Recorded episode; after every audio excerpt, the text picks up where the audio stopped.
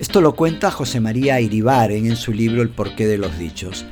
Dicen que un carretero llevaba su carro cargado de mercadería y se le quebró la rueda. El infortunado hombre se encomendó a Dios para que le solucione el problema, cuando se le apareció San Bernardo, que tenía fama de milagrero. San Bernardo le dijo, yo le rogaré a Dios, mientras tanto tú anda dándole con el mazo. Dice Iribaren que hay otra teoría ligada a un escultor que tenía mucho trabajo y se decía, ojalá que llegue a tiempo a entregar mis obras, Dios, ayúdame. Y apareció su padre diciéndole la famosa frase.